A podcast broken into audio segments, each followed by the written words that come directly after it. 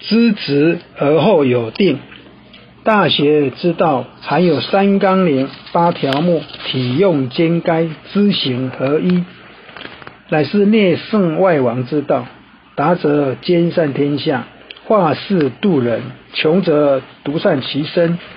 目前世界不公平、不合理的事这么多，人的困扰和怨恨为何长久难消？故要善用知止的功夫来净化人心。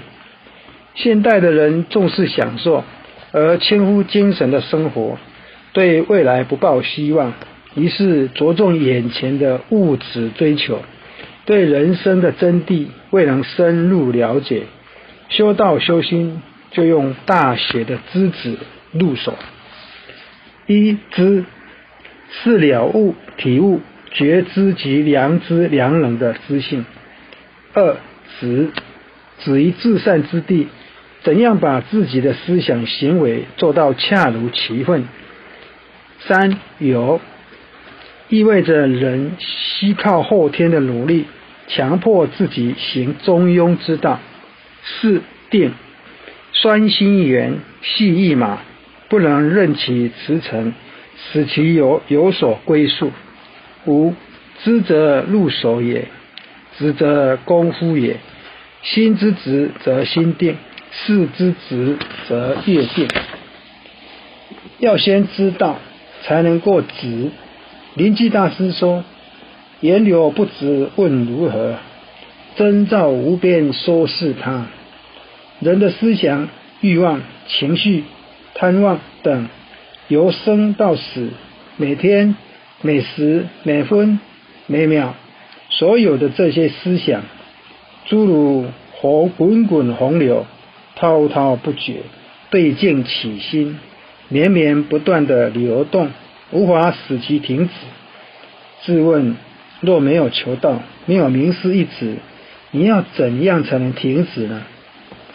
今天求了道，知道我的自性本来就具备良知良能，就是要这个良知来调伏其心，必然使这些妄想、欲望、烦恼渐渐平息。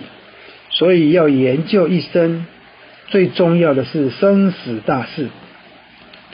生已经成为事实，我们必须肯定，那么着眼必须放在死，因为一生的过程就决定最后止这一点。死何从？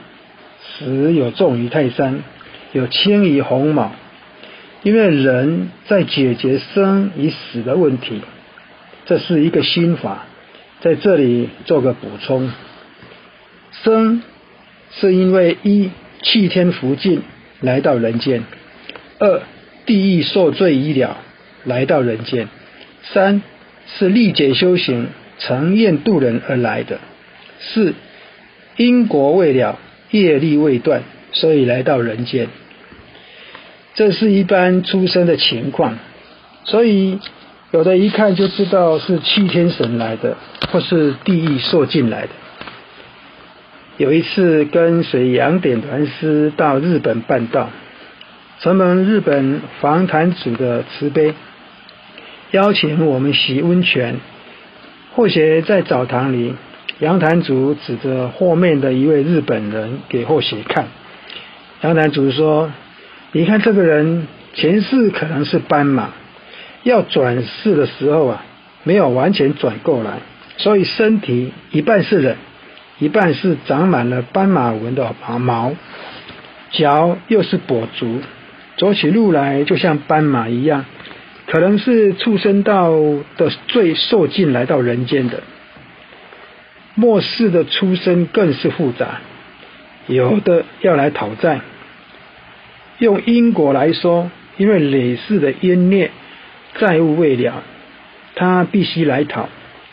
生就是这样的一个因素，所以说我们都背了一个很大很沉重的包裹来到人间。人间是一个很大的劳动营、改造所，然后看你对前世的因果业力、债务偿还的怎么样，来决定走上最后的终点。十我们常有机会到殡仪馆为亲朋好友上香、致哀、拜祭，做最后的敬礼。我上香的时候会默默的跟他说，你先走一步，希望你能告诉我你的神灵是走向哪一个境界，是回理天呢，或是直到七天，请你在梦中告诉我。可是几年来不断的走殡仪馆，不断参加送葬的行列，有上香祭拜的机会，但是这些亲友都走了，并没有人回来告诉我他的神是在哪里。直是非常困难的一件事，没有人知道来人间做什么，活在人间不知所止，真的非常感谢天师的让我们求得到，让我们走上更高的层次，要不然回顾过去是非常的悲哀啊。我们为什么会投胎转世在这种爱恨交缠的人间？为什么会有很迷昧无知的过去？所以求得到之后，我们会朝向活菩萨的愿行，走向光明，寻回自己本来的面目。天下的繁杂让世人有如走在错杂分岔歧路的小羊，找不到一条可以出国的路，不知故乡所在地。在列子的寓言里就有一则歧路亡羊的故事啊。话说战国时代，有一位养子的学者，有一天他的邻居走失一只羊，亲朋好友听到了都一起去帮他寻找，但是岔路太多，因此寻找的人都空手而回。杨子说，我们学道就像找羊一样，道路越多越容易迷雾，凡是学道修道，若没有正确的方向，没有名师的指点及道中全显的指导，很容易走向歧途，这就是心魔。主要原因有二：一，悟凡者常沉于海，心盲不知自己的终点站在哪儿，就像瞎子摸象，摸到象牙觉得它像一支长枪，摸到鼻子的觉得它像一条蛇，整天争论不休，并且攻击别人的愚蠢。从年少到老年，以至临终时，依然不知所止，还没有找到真正的自我。如果只是不知所止，孤照独意，亦即只有独善其身，而没有利益众生或者伤人的事，也无害于事，等于是无助道也无主道。二，悟修者助长揠苗，以盲导盲，指挥其手。孟子曰，有个宋国人看到别人的稻苗长得比自己高，因此把自己的稻苗也拔高一点，以为能助长其高，结果枯死了。这是揠苗助长的典故，比喻不察事理，造极妄动，不但无益，反而有害，欲速则不达。从这两件悟凡与悟修之事，警醒十方善之事。前者是不知入手，不知如何止于至善，是为门外汉，未登门入室过，所以不知由浅入深，一步一步下功夫，但是善念依旧在。视经学如铜墙铁壁，无门而入，最后找不到心灵的出口，走火入魔。而后者是知者，一入手也，进入道的皮。众生不知如何知止，独自求学，没有名师指点及浅显的引导，不知所止。自古英雄可以征服天下，而不能征服自己。圣人之道，首先要征服自己，再谈天下。征服天下易，征服自己难。